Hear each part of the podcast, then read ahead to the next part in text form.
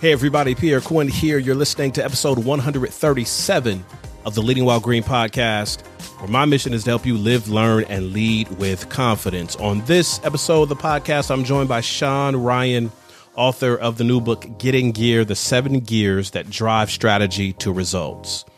Now, before we jump into that conversation with Sean, I just want to thank you so much for supporting the Leading While Green podcast. You rate it, You've reviewed it, you've shared it on social media. All of your support helps us reach more leaders like you who need some support on their leadership journey. So if you haven't rated it yet, can you hop over to Apple Podcasts or wherever you listen to podcasts, rate it, leave a review. Help us, help us reach more leaders who could benefit from these leadership conversations. Now, we took a week off for Thanksgiving. Hopefully, you had a chance to rest and to break and to collect your thoughts maybe think about the last part of the year and then set some things in motion for 2021. And if you haven't had a chance to do that yet, hopefully you'll take some time and do it because it's very, very important for you to just reflect on all the things that have happened this year and then reflect on your opportunities for next year and create a strategy around that. I want to support you. I want to empower you. If you hop over to prcquinn.com slash coaching, prcquinn.com slash coaching. You can sign up for my courageous leadership coaching intensive where we'll spend some time together reviewing 2020 and then setting a strategy for 2021. That's prcquinn.com slash coaching. Also want to thank you for joining us for the Next Step Summit Part 2. Hopefully you got a chance to hang out with us for that. If you missed the Next Step Summit, head over to YouTube, youtube.com slash Pierre Quinn, and you'll see the link for the Next Step Summit. I'll put the links in the show notes so that you can quickly get to it. I just ask as you watch the Next Step Summit, be sure to subscribe and leave some comments as you're watching the presenters share. Okay, my guest on this episode is Sean T. Ryan. Sean is a world renowned business consultant, speaker, trainer, and executive coach. As the founder of Whitewater International Consulting, he has worked internationally with companies such as Disney, Nucor Steel, FedEx, and Nestle Waters North America, Perrier Group of America. With more than two decades of industry experience, Sean is highly regarded for his ability to guide organizations through complex transformational change and what he describes as a world of perpetual whitewater. And in our conversation, we discussed Sean's new book, Get In Gear Seven Gears That Drive Strategy to Results. Here's my conversation with Sean Ryan. Excited to be joined on this episode of the Leading While Green podcast by Sean Ryan. Sean, thanks for being my guest today. Yeah, thanks for having me.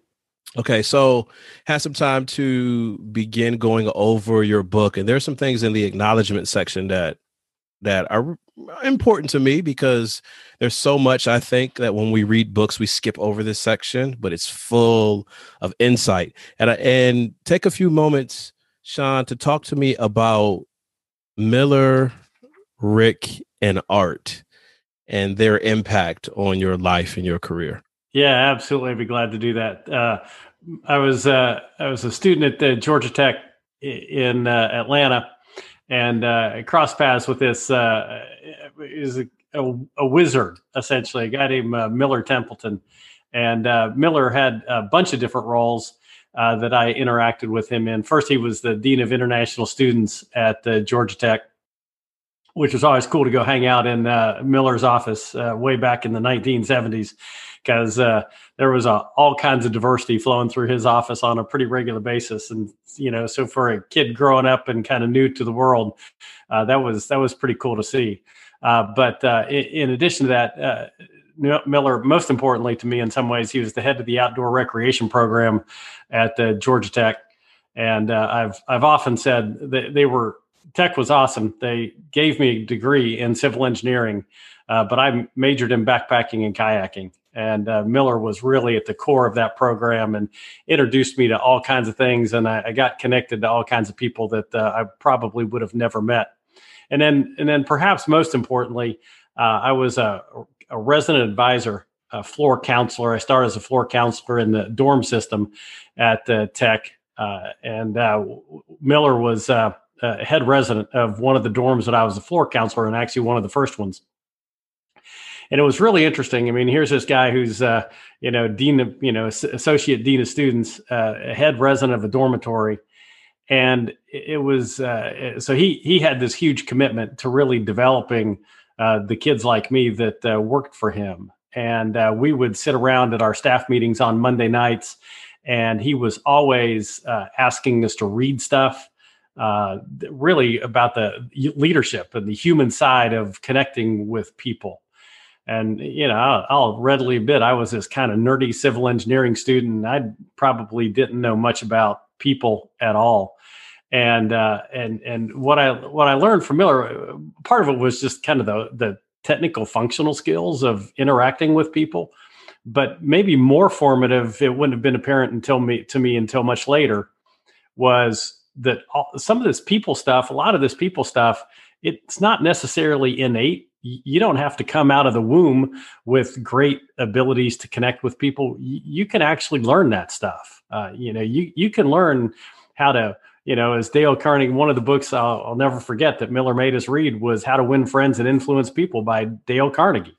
And and so just so those thoughts in the book were helpful. But then later on as as i started getting into roles where i was i was helping leaders be better leaders it became really clear to me that a lot of what we can do around leadership we can build skills capabilities even if people don't come into the job necessarily with with those roles naturally so that was that was hugely formative the the second person you mentioned was rick tate uh, who uh, I started my career uh, after I left Georgia Tech. I started my career at uh, Pacific Gas Electric in California, and and that experience by and of itself was incredibly uh, formative for me. I was at PG&E for seven years. Uh, I had seven jobs in seven years. Uh, it was really tribute to them, the the patience of the folks at uh, at PG&E that uh, they they kept trying to find things that I could do. I guess. I guess is the only way that I could explain seven jobs in seven years. Now, you know, each one of those jobs came with a little bit more pay, so maybe I wasn't as horrible as I thought I was. Uh, but um, one of the things that I was really struck by, and I would imagine we'll talk more about later, is here was a pretty good company that was really trying to do the right thing. It was an incredibly there was a huge amount of change in the utility industry at that particular point in time, and especially in California, as PG&E was was being asked to adapt to being more competitive and not monopolistic. So there was a lot of change in the in the company, and they were fumbling, stumbling, bumbling their way through it a lot. But there were also a lot of great people uh, with a lot of great talent who came to work every day and wanted to be able to do their best. And and I was struck with, and and this really became kind of the formative thought that's driven a lot of what I've done over the last 30 plus years is there's there's just got to be a better way to do this. How do we get the people in the organization who really want to do a great job and an organization that wants them to do a great job and yet they can't? how do we create great organizations where people can come to work and and do their best contribute their best every day so that, that kind of started this don quixotic mission that i've been on for a little bit over 30 years now how rick connects into that was at about the time that i realized i wanted to do something different than just be you know a leader in the utility business um, and and i started having this thought about wanting to create great organizations where people could do their best. Rick was a partner in one of the consulting in a small boutique consulting firm in the San Francisco Bay Area. They were trying to grow their business. They were interested in similar things that what I was interested in. And so I ended up leaving Pacific Gas Electric to join that consulting practice so that we could all work together. And and Rick as a partner Rick was uh, still to this day. I mean, here we are. Oh my gosh, so many so many years later, Rick is still an incredibly close friend. But I would also say he's was one of the great mentors that I mean, Rick's forgotten more about leadership than most of us will ever know, and he spent countless hours his patience in helping me begin to understand just even the, at the thumbnail level uh, all the stuff that he had going on in his head around leadership and organizations was just hugely, hugely valuable, uh, you know, to me. And then the, the the third person you asked about is Art Smuck, uh, who again is another one of these people that I met a long time ago, and to this day continues to be just an incredible friend of mine. Um, Art was interesting. Uh, along my after I after I left PG&E and got into the consulting world, um, I had this opportunity to uh, start doing a lot of work. They started as a client, uh, Perrier Group of America. So they started as a client over a period of time. They were they were going through an enormous amount of growth they went from being a client to being my only client. And then for a period of time, I actually went to work for Perrier Group of America as the uh, vice pre- president of learning and organizational development. But uh, early in my experience at Perrier, we were doing what we call an organizational assessment. And we use uh, team members from our client organizations to help with these assessment things. They actually get better information than the outside consultants uh, can get. They'll they'll hear things in ways that we would never hear things, and just randomly, Art was on one of those organizational assessment teams. I was struck probably within the first two hours of having crossed paths with him that even though we had done hundreds of those assessments with dozens of teams in different organizations, Art was just different. He was incredibly smart incredibly articulate, was never afraid to voice his opinion, but did it in a in a respectful kind of way. Was never afraid to ask the tough questions.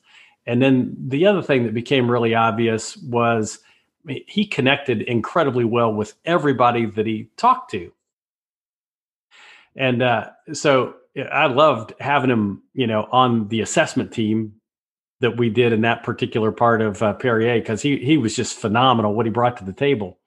But it was also interesting to me. We were we were in a small division tucked away in Texas, and Art was like the training manager. And and and no disrespect to people who are training managers, because uh, at times I have been one, and I, a lot of great people who are training managers but it was like this guy's got skills and he's got capabilities that, that go far beyond what he's being asked to do by his organization.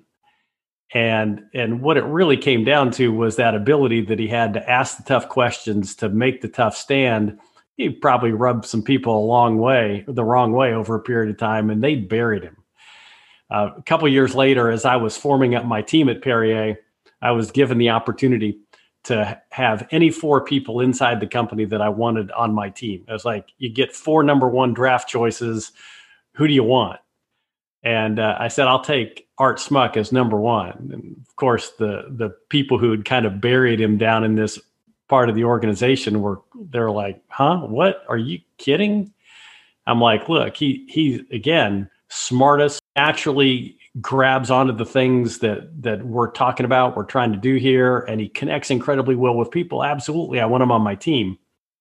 And uh, so he he and I worked together at Perrier uh, for about five years after that, and uh, just I again uh, like with most people that I cross paths with in my life, I learn more from them than I can possibly teach to them art was was right at the point of the spear in terms of that. I, just phenomenal. His intellectual curiosity. Uh, after he left working for me, he took a job as a general manager of a small company uh, close to where we were. He he grew that company from over a period of time from about four million in sales to about four hundred million in sales.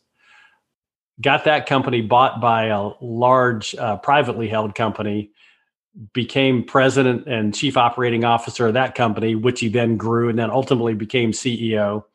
And then that company got sold off to uh, Federal Express, and Art became CEO of uh, a really good sized unit of Federal Express and had uh, really great success. He's had just huge success uh, over the 23 years and has always been, again, great friend uh, just an honor to get to know him and be able to work with him.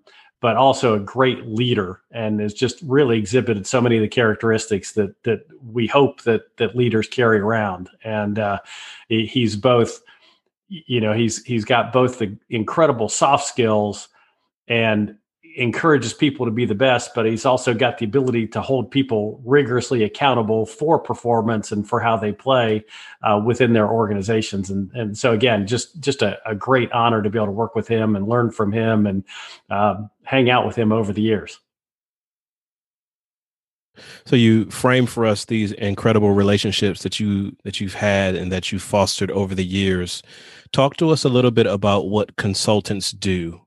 Uh, at relate to your expertise because everyone you look on linkedin you look on social media everybody's a consultant. You know you know frame for us what that means in your context. And then how do you how are relationships used to leverage what consultants actually do? Yeah okay. So um you know there can be and look when when i've been inside organizations pierre i've i've had the same questions about consultants. Like you know what do you actually do you know, when I first became a consultant, uh, my mom was even curious. You know, um, she was like, she she was, uh, you know, her her theory. She was a was a school teacher. Uh, ultimately, uh, got a master's, uh, got a PhD in education. So she went from teaching to teaching teachers. And her theory was, if you can't do, you teach. If you can't teach, you teach teachers. And you know, I, I, took it one step further. If you can't teach teachers, become a consultant and uh, leave everybody curious about what you actually do. Um, maybe a little bit more seriously. Here's what what I think consultants do when when they do their jobs really well is first first of all they they they get people to think and maybe think a little bit differently. They they ask the question maybe that nobody else wants to ask or can ask. And and in that help people and, and this has really been fundamental to a lot of the things that, that we think about around leadership is they, they challenge people's fundamental underlying thinking their mental models their assumptions their beliefs their perceptions. Because as a consultant coming in from outside I, I bring nothing other than uh, maybe a different perspective. Maybe I've got some experience, and maybe there's some structure that I can bring. But what what I really would bring is, can I help you see things differently? You make your own decisions about how you ultimately want to think. But if I can help you hold up to the mirror, hold up to the light your own mental models, assumptions, beliefs, perceptions, that then gives you the opportunity to decide is this going to make me most effective in this situation is how i think is this assumption or this belief or perception i have right? And does it help me as a leader as a team member as a performer uh, be able to perform my best get the best possible combination of results that i want to get? Or maybe there's a different way to think that leads to a different better more effective set of results in terms of what i'm trying to do here. There is a side of the table as a consultant that you sit on and you help guide people challenge their thinking help them see things in a different perspective. But there have been times in your career that you said okay i'm on the consulting side. Let me go back to the other side of the table. Let me get out of the theory for a little bit and get to where the rubber meets the road. Why were those times pivotal for for your consulting work and your perspective and why did you choose choose to do that yeah, that's that's a that's a great question. Uh, the the been a couple of those opportunities. I, I, call them almost the sabbaticals from the consulting practice, uh, where I've gone and had a real job for a living. Uh, the the first of those sabbaticals was at uh, again Perrier Group of America. Uh, here was this company that uh, they I interacted, I crossed paths with Perrier right when they started putting bottled water uh, into plastic refreshment size bottles instead of the big five gallon, you know, up and down the street uh, bottles that uh, was still commonplace, but were that was the only way you could buy bottled water in the in the mid 1990s. And all of a sudden, the growth took off when they started doing the refreshment beverage business. And like I said, I, I started as a, they were a client, and then they became my only client. And I was really attracted to this puzzle that we were trying to solve, which was the the company at that particular time had been cobbled together uh, through the acquisition of a series of regional spring brands brands of bottled water. Arrowhead in California, Calistoga, Northern California, all the way to Poland Spring uh, water in uh, in the northeast part of the United States, uh, Zephyrhills in Florida, Ozark in Texas, and a few other brands. And so you had this organization that was growing dramatically, had no discernible culture per se. Uh, they had 85 different cultures and subcultures we counted at one point in time uh, and and because of that growth, you think you run back to the mid 1990s. Coca Cola and Pepsi weren't in the bottled water business yet. The bottled water business wasn't big enough. Uh, yet we were the company was on a growth pattern that said, man, at, at the point that Perrier Group of America hits a billion dollars in sales, everybody's going to be interested. So he got this this company that's been cobbled together, that's been rolled up, that on in in the in the best of those 85 subcultures is really good you had people really when when you talk about my kind of personal mission of creating great organizations where people can be their best there we had some of that in some of our divisions. We really had that. On the other hand we had some divisions where it was like oh this, this is almost hard to look at in terms of the treatment of people. So you had this incredibly broad distribution curve you know that with the culture that diverse and spread out and different and that there was going to be a point in time that we were going to be trying to compete against some of the best companies in the world in coca-cola and pepsi we weren't prepared for that. And then the other part of it was we were growing so fast. We were literally doubling the size of the business year over year. Now in the first year that's one bottling line in one bottling plant that's not a lot. But by the time we got out five or six years, that was four bottling lines in each of new four new bottling plants. And it was going to take an enormous amount of leadership talent to be able to fuel that growth and, and not actually limit the growth. And so as my relationship with Perrier grew, it it was like this grand experiment uh, for somebody who's been in the world of of trying to create great organizations, this was going to be one of the grand experiments. And so, when Kim Jeffrey and I, uh, who is the president and CEO of Perrier Group of America, and I was doing a lot of work with him, and he and I were talking, and he proposed the idea first to actually have a team of Perrier people working for me while I was still a consultant, and then later it evolved into me going to work for him it really was. I, I, I literally took a day away, went and sat in the middle of a park and thought about this opportunity and do I really want to leave the consulting practice to go do this grand experiment? And really at the end of the day I couldn't resist the opportunity. You know, how do you shape this and can you really can you really out of out of the the, broad range of subcultures we had can you form something that's much more coherent cohesive much more positive consistently positive across the organization where you can begin to grow the kind of leaders it takes to fuel that kind of growth? And so i was i was just so intrigued by the puzzle i couldn't say no. So so that was that was kind of that was the first sabbatical and then and then the the second sabbatical after I left Perrier, we'd grown and we, we, I just got to the point where it was time to go back to the consulting practice. I, I had known that it I wasn't going to once the experiment was over. I'd known, and Kim and I had agreed up front that there would be a point in time that uh, you know I would wander back to my consulting life, and they would merrily go on their way. So I've been back in the consulting practice for a couple years, and uh, an old client of mine uh, called up who I'd done a lot of work with in the hotel and resort business. And one of their signature properties was failing after the recession of 2000, 2001. The, the property had fallen on pretty rough times. The, the guests had disappeared and uh, they were they were really struggling and and on the verge of of bankruptcy. And uh, they called me up and they said, "Hey, you want to help us turn this around?"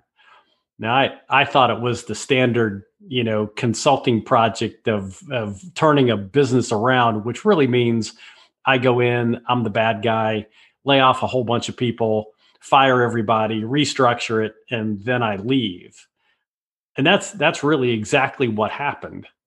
Except about a week after I left, and we had completed all that hard work of the restructuring and the laying off people, and and and and ask and having to do the the really tough and I, you, you hate doing it, but sometimes you, it has to be done of restructuring an organization that way. They called me up and they said, "Hey, um, that was really cool work we did restructuring everything. The the, the challenge is uh, in the process of restructuring it all, we don't actually have anybody to run the place." would you come back and and help lead the organization through the turnaround and I was like, well, okay, if, if you don't mind hiring somebody that has zero history, experience running restaurants, running hotels, running resorts, okay, uh, sounds like a pretty good deal. And uh, in in what might have been one of the worst hiring decisions ever, uh, they went ahead and hired me and brought me back in, and I was the uh, interim uh, chief operating officer and general manager for about a year and a half, while we you know and i called it the kind of the trifecta of doom. Uh, the guests had left and and even though the organization had a great brand name which was important and and had a great brand relationship because we would have had nothing to build on if we hadn't had a great brand but we it had become pretty tarnished but people the the potential guests still had a lot of faith in the place. And our as i mentioned our the team was completely disenfranchised. Um, nobody had had a raise in five years. They'd had to they the team had watched the place in this state of decline and we had no cash. So with no cash disenfranchised teams and, and the guests weren't coming to visit us. How do you fix that and uh, so it was again it was like the great puzzle. How do you how do you take all these puzzle pieces and reassemble it into something that that can really work? And uh, it, uh, and and the only way uh, there's an advertising uh, campaign uh, running these days about the only way is through, and that really was it. The only way was through, and in this particular case, it was we had to re-engage the team, and so I just got in the habit of visiting our 1200 team members on a regular basis. I would go see them in their groups uh, every morning before shift, every afternoon, in the evening after shift, whenever and and help them just get reconnected to what we were trying to do explain to them that the only way we could solve this was give people great guest experiences and since we didn't have a whole lot of money to spend on the resort it was about the team and what the team could do and they uh you know they took it completely on faith that i had any clue of what i was talking about and uh, they did it and they started delivering great experiences to the guests so the guests started returning, which gave us a little bit of money to reinvest in the resort. It took us about nine months to get from very cash flow negative to cash flow positive. It was a complete tribute to the team and their willingness, again, to just take completely on faith and go deliver those great experiences that brought the guests back, which then got the revenue flowing, which we could then reinvest back in the team and the resort. And it became, it went from kind of the doom loop to becoming a pretty good virtuous cycle. You, you talk about in your book this space, this gap between, okay, this is what we're going to do. And sometimes teams have the offsites, they have those wonderful, amazing sessions and everybody's you know together and it makes sense and, and we have the clarion call. But then there's the day where we actually have to do what we said we were going to do. Why why why is that such a huge gap for organizations between okay here's our strategy and now let's implement the thing so that we can actually get to where we're trying to go? Yeah uh, I, I, think sometimes it's uh it's a little bit like my um my golf swing or my tennis swing. I was playing tennis uh, 10 or 15 years ago with a good friend of mine who was also a practicing psychologist. And uh, one of the things I, I would routinely you know, I'm, I'm, a decent athlete, not a great athlete by any stretch of the imagination, but there are times you just completely miss the ball, uh, or you hit it off the frame of the racket, or you hit it off the toe of the golf club. And uh, the the guy that I was playing tennis with that day, he said, "Look, here's here's what happens: is psychologically, your mind finishes the shot before your body does."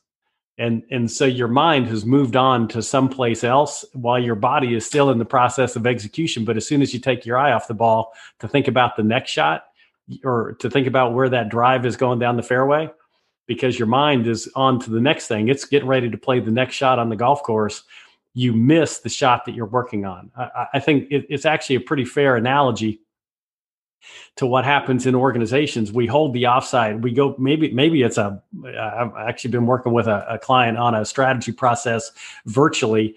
Uh, where it hasn't been the classic two day offsite, it's been a series of two hour conference calls spread over several months. And so we've been working on strategy uh, so much that that you understand so crisply where you want to position yourself in the marketplace to be successful and then I think what happens organizationally, and it happens more this way, we miss more shots than than we hit. Uh, organizationally, we take our eye off the ball. Uh, we feel like it's been done, or we're doing the strategy at the senior levels of the organization, even if that's a, a small business running out of the garage, being wor- working out of the garage. You you put all this effort into visualizing, creating the strategy. Your mind moves on to something else and then we don't do the fundamental blocking and tackling of the execution. We don't keep our eyes on the ball. We've moved on. And so the execution just falls off the edge of the table. And so sometimes three months, six months, a year in the future, somebody goes, Hey, whatever happened to the strategy? Uh, I don't know. Right. You, you outline you outline in your book these these gears the seven gears of execution. Uh, first wh- why use the terminology of gears? And then take us through these first three the focus the alignment and the promotion of a culture of communication. So why gears? And then the first three as a part yeah. of the strategy. Okay good question. Uh, why gears? Uh, it, it's interesting in the writing of the book the gears was one of the last thoughts that I stumbled on. We we knew there are these seven things, or we believe there are these seven things that fundamentally, when they're aligned and working together, you really do a great job of co- connecting strategy to results. Uh, so we had the seven ideas, and we had lots of the writing done, and you were looking at all the different ways we can arrange those seven things, and it just struck me one day that it's not pyramids, it's not circles. It is like it's something else, right? And and I, I started sketching one day, and it just maybe because I have an engineering background, um, which which was a bit of a concern for me, is wait a minute, it we've got a strategy, we've got the results we're trying to get to. Aren't we really connecting it through a series of gears that you know the strategy kind of moves things and then it turns this gear which turns that gear and then if if all the gears turn in motion together with a limited amount of friction then we do a much better job of connecting strategy to the real results we get and then the more I played with the idea and I started sharing it with people, and, and I didn't share it with just engineers because I knew the engineers would eat it up. Uh, I started sharing it with with artists and other writers and people that were more creative and people that would maybe maybe musicians who've never thought about gears in their whole lives. And I, I kept waiting for somebody to say, "This is stupid. This is like the dumbest idea I've ever heard. It's like engineer stuff." And nobody did. Everybody said, "Oh, I get it." And then and then kind of the next thing about that, Pierre, was the idea that that really began to resonate is a lot of times when we're trying to change organizations, we're trying to change everything at once. And it and it becomes this huge lift that becomes almost impossible. And and part of what happened with the metaphor around the gears was we realized I don't have to fix seven gears at once. I can fix one. And if I go fix one today and or this week or this month, we're going to be a little bit better. And then next month, we're going to realize that there's a different gear that needs some work and we can go work on it. And then we'll go find another gear. And, and so I don't have to, I don't have to eat the whole elephant.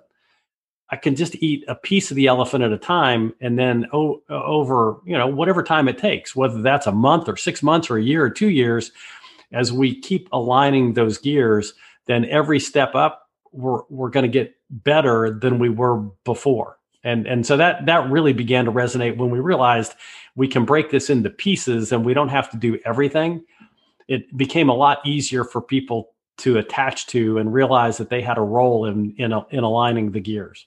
Your other question then about the the first three, what we call the foundation gears or the environment gears. It's it's creating the environment where execution can happen where we can drive strategy to results. So we got these seven things, and the first three are the environment gears, and I'm sure we'll talk about the other four in a bit, which are the the performance gears.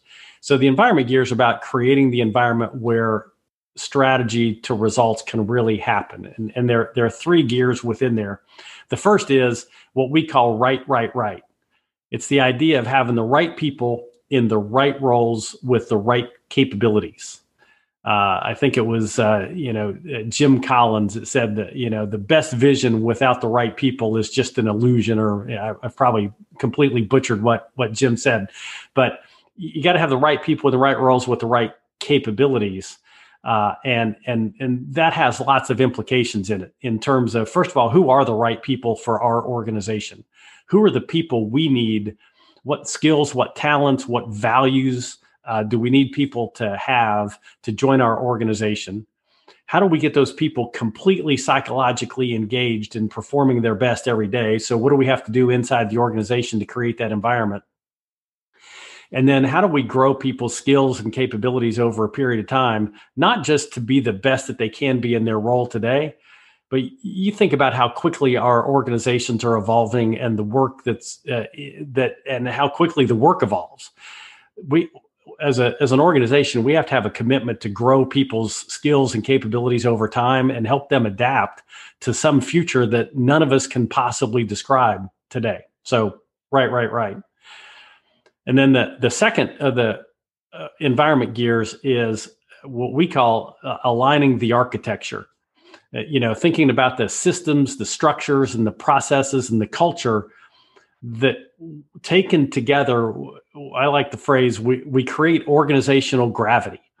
The, that architecture the system structures process and culture instead of us having to get people to do stuff every day when when we get that architecture aligned so we get the right compensation system or we're promoting the right people or we're training and developing people to the right set of skills and capabilities our and our, our culture is aligned to the strategy then what that does is it creates this unseen force, the organizational gravity that pulls people in the right direction.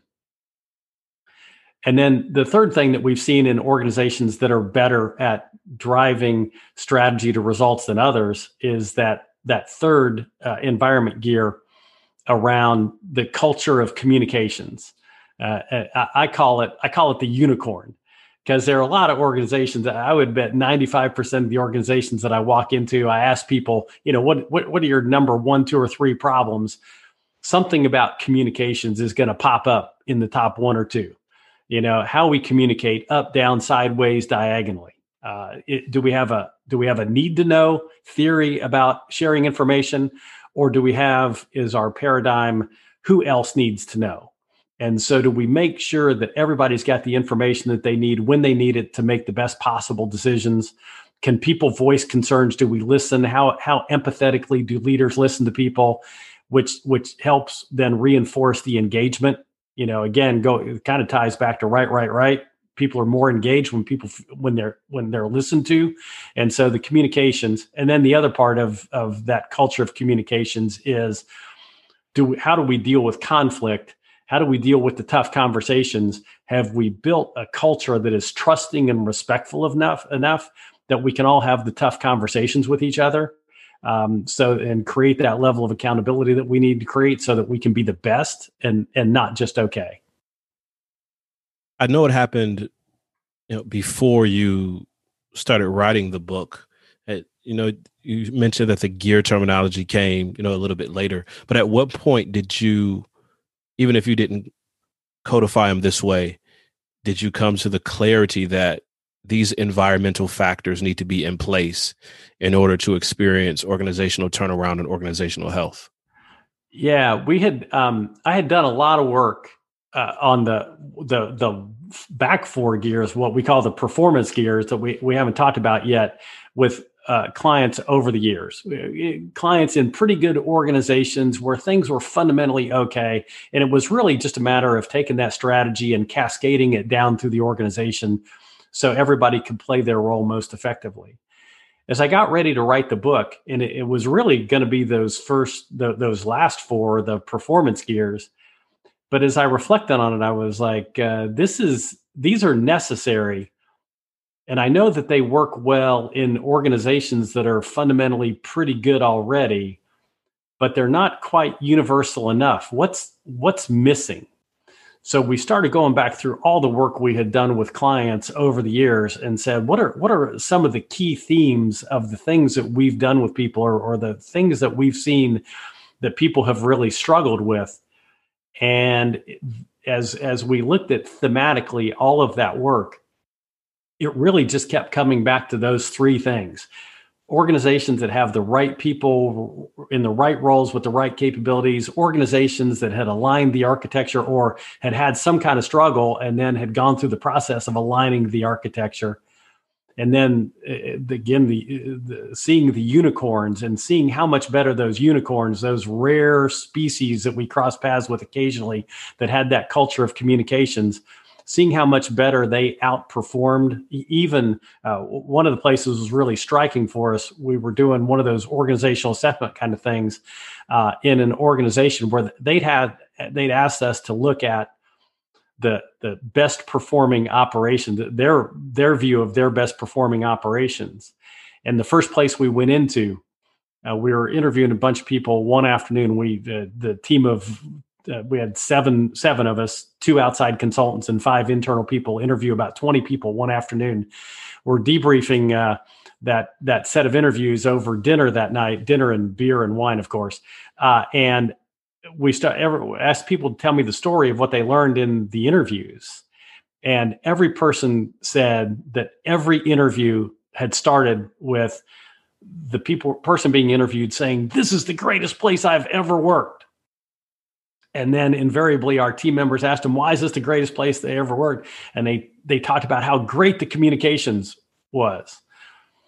And at first I thought we were being punked. I'm like, how did we do 20 interviews and we got exactly the same response to the first two questions? I was sure we were being punked. We'd been set up for failure. And then as but the stories were real. What people told us about what the communications looked like, it was so real. It was like, oh crap, we're not being punked. It really is this way. And then somebody in the group said, I think we just cross paths with a unicorn. And uh, and and so what we again as we looked at it, we knew the performance gears, how you set goals, how you build, having scorecards that that track performance, uh, identifying the performance drivers, those behaviors that really distinguish good from great performance or average from great performance, and then follow up, follow through to create accountability. We we knew those were important. As we looked at all the things that we had done, we realized right people, right roles, with the right capabilities, aligning the architecture and that commu- culture of communications. You take that you add those to the gears. Now, now you've got something. Again, it, is it perfect? I wouldn't ever begin to argue that it was perfect, but does it get us directionally way farther down the road to driving the results if we align those seven? Absolutely.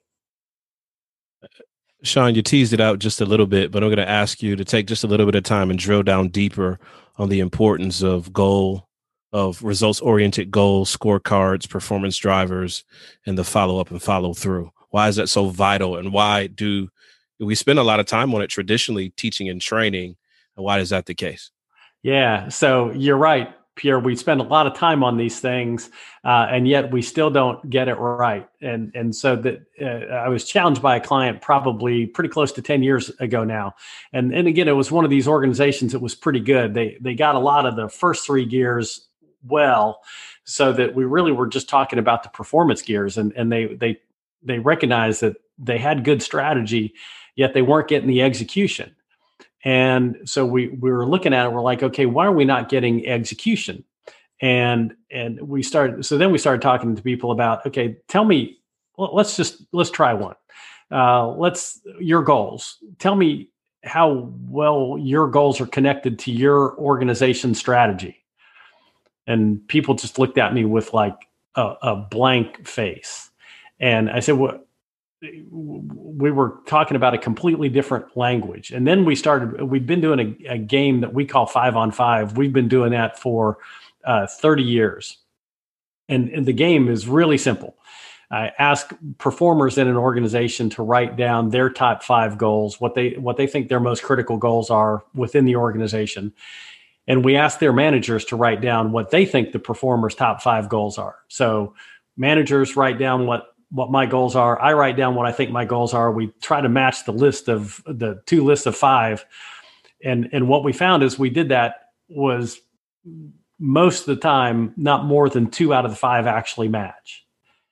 And and so right away you see this gap between if if this is the strategy and let's say the managers are right in terms of the five goals that they write down that best represent that organization strategy and yet the people that are responsible for doing the work only two of their five goals match what's on the manager's list.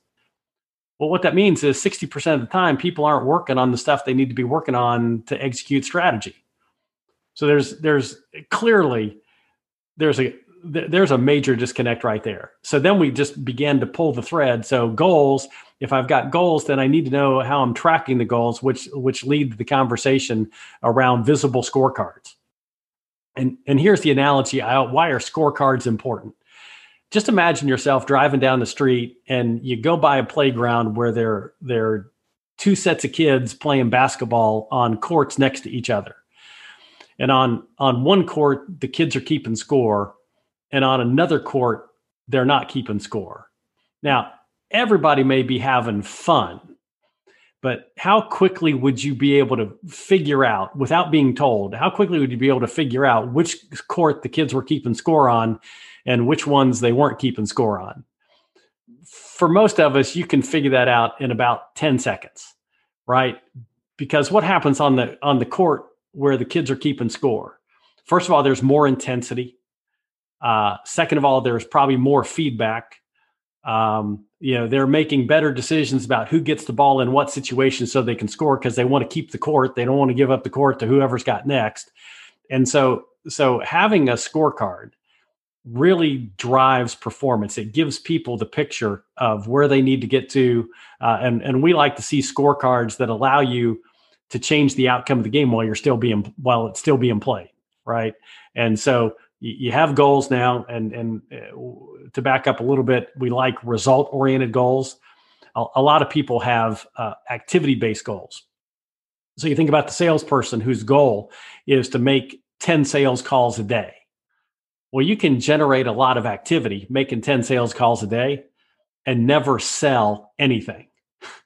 And so we we like result oriented goals where we what do we want that salesperson to do well, we want that salesperson to increase their sales from 100,000 to 150,000 units this year or by the end of the year. So result oriented goals where you got a start, and end, and a time frame. And then you attach to it a scorecard.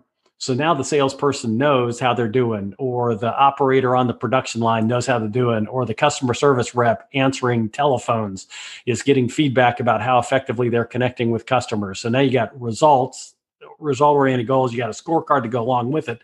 So people can adjust their behaviors because people want to win. Everybody wants to win. We just have to give them the right scorecard to let them know how they're doing. Um, creates a huge amount of ownership and responsibility when I own the scorecard. And then the, the next of the performance gears is that one around performance drivers, which are really it's, it's a fancy term, but it's it's all encompassing. It's the tasks, it's the behaviors, it's the activities that I undertake to best hit my goals and to move the needles on the scorecard. And what we've found is that there are usually most of us are pretty good at some things in our job and pretty similar. Most, most all salespeople do many things similar. They're relatively there's a small set of two or three or maybe five things that the best performers do that are a little bit different than what the average and mediocre performers do.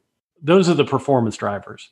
So if we can help people think through the process of what are the things that I might do that deliver great performance, not just good performance. and then we help people hone the skills and capabilities through deliberate or purposeful practice to just whether you're whether you're trying to hit a baseball uh, or play the violin or sell better or be a customer service rep or be a more effective leader there are probably a few things that distinguish good from great leaders and so if we can help people figure out what those things are and then build their capabilities they're going to move the needles on their scorecard better and better hit their goals. And then the last the last gear, follow up, follow through. As a good friend of mine said, that's the glue that holds everything together. So in follow up, follow through, there, there are two components of it. One is to generate learning. Because I can't tell you on a day in and day out basis if you've got the right goals or if your scorecard's right or if you've got the right performance drivers. But if we have this process where we're constantly generating learning, and thinking about okay if i'm not hitting my target is it because the target's right or is it because i'm not executing on my performance drivers so learning first but then the second part of it is there ultimately has to be accountability for performance and results and so in that follow up follow through process we want to make sure that people are ultimately held accountable for being great citizens within their organization but also for hitting the results, hitting those goals, and hitting the, d- delivering the results that they're supposed to deliver. Tell us a story, a quick story about an experience where you took an organization or leaders in an organization through this framework, and maybe they were really good at one section. Maybe they were really good in environment, like you were saying before, really focused on performance. But when you brought all the pieces together, it was like the light bulb went off. And you know maybe they said i don't know why no one explained it to us this like the no one explained it to us this way before. One of those stories of you know that says this is why you do the work that you do. Yeah i, I think that that connects a lot of dots pierre. The whole idea of just getting people to think a little bit differently uh, we were working with the leadership team of a of a struggling division of an organization uh, probably seven or eight years ago now. And it, look, they they weren't going to go out of business. They were well funded, but they were not. They were the company was well capitalized, so it wasn't that kind of a struggle. But they were really struggling, um, trying to figure out. They had uh, done done a significant amount of reconstruction in their facility and they were really struggling. Uh, new product lines, new production lines, all kinds of stuff, and they were they were really struggling to get the profitability. It was just taking way longer than it should ever have taken. And we we had the the 25 leaders in that division around a U-shaped table one day, and just almost randomly, we asked those 25 leaders to write down the top three things that they thought the division needed to do to start performing better? What were the top three priorities to be able to execute better? Now, we thought, okay, 25 leaders, each of them is going to generate a list of three. There's going to be a lot of overlap. We're probably going to get maybe 30, 35 unique items with lots of overlap. When we when we got the list and we picked it up and looked at it, we put all the lists together. What we had it ended up being 75 unique items. Every list was different. So we had 25 leaders, all who identified what they thought the top three priorities were. And it really ended up becoming 75 different top priorities. We just laid that out from them in front of them and we said, okay, if if you all are not aligned at your level at in any kind of a way, what are the chances that the other 300 people in your organization are aligned? And and it was one of those blinding just a simple 10 15 minute exercise that was became the blinding flash the obvious that that really it completely reconfigured their thinking about what they needed to do to be able to be successful and then cascade that down to their teams. Say i'm a leader and you know i'm struggling with some of the very things that you talked about just now and throughout our conversation maybe our performance section is really good, but our environment is tough. Or we have, you know, maybe we say we have a good culture or, you know, we get along great. It's a great place to work. But in terms of actually doing what we're called to do as an organization, there there's a gap there. And if I'm a leader struggling with this, and say I'm in the bookstore, I'm, I'm on Amazon.com or wherever I, I, buy books, and I come across the title, uh, Get in Gear, why should I pick this book to add to my toolkit, my conversation with my staff? Yeah, I, I think um, number one is regardless of what those challenges are that you're facing, uh, I'm pretty confident that somewhere in those seven gears, you'll find something that will be helpful to you. Uh, and so, if it's just that concept of playing five on five, and, and I would encourage leaders in an organization play five on five with your bosses, play five on five with your teammates, and you get aligned to what your manager need is expecting of you, and then you get your team aligned to that, you'll be better. Uh, but maybe it is a cultural issue, or maybe it is a, a culture of communications issue. Uh, I think people will find something in that book that they can attach to, and and and and even though the concepts are relatively simple and sometimes they seem like we ought to know these things the fact mm. is that we we don't know these we it's it's almost unlearning in some ways than it is learning. But but maybe you'll find some hints in there. Uh, the other thing is we we tried to i tried to make the book as easy reading as possible. So there is the expository text of hey think about this do this.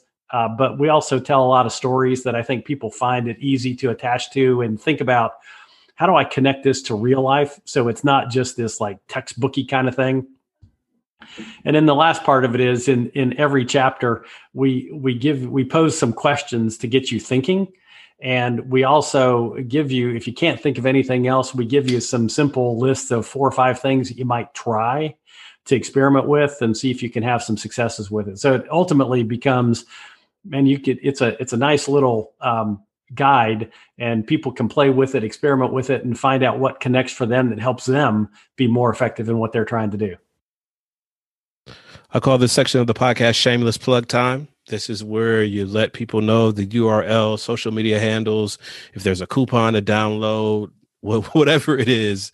How can we get connected with you? How can we get a copy of the book and then follow up with your work and your services? Awesome. Uh, the best way to connect with us is just through our website, wwici.com. Again, it's wwici.com. Once you get there, it's going to funnel you uh, to the uh, opportunities that uh, connect you to the book.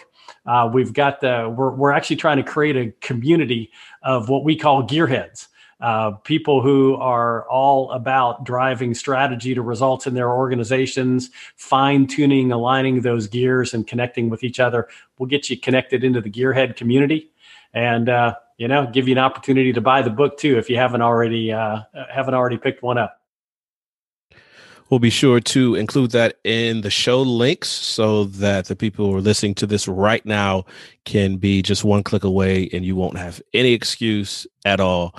My guest on this episode of Leading While Green podcast has been Sean Ryan, author of the book Get in Gear The Seven Gears That Drive Strategy to Results. Sean, thanks for being my guest today.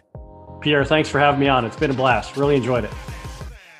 Great conversation with Sean Ryan about his new book, Get in Gear Seven Gears That Drive Strategy to Results. Now, we left some links in the show notes for you to get your copy of Sean's book, for you to follow up on his work, and to learn more information about how you and your team can get in gear. Don't forget to check out the Next Step Summit, at least the replay of the Next Step Summit. We left those links in the show notes as well. And there's still time for us to work together as we set a strategy to start 2021 on the right foot. PierreCquinn.com slash coaching to check that out. Hey, that's all I got for this episode of the Leading While Green podcast. You know it's my mission to help you live, learn, and lead with confidence. So until next time, take care and God bless.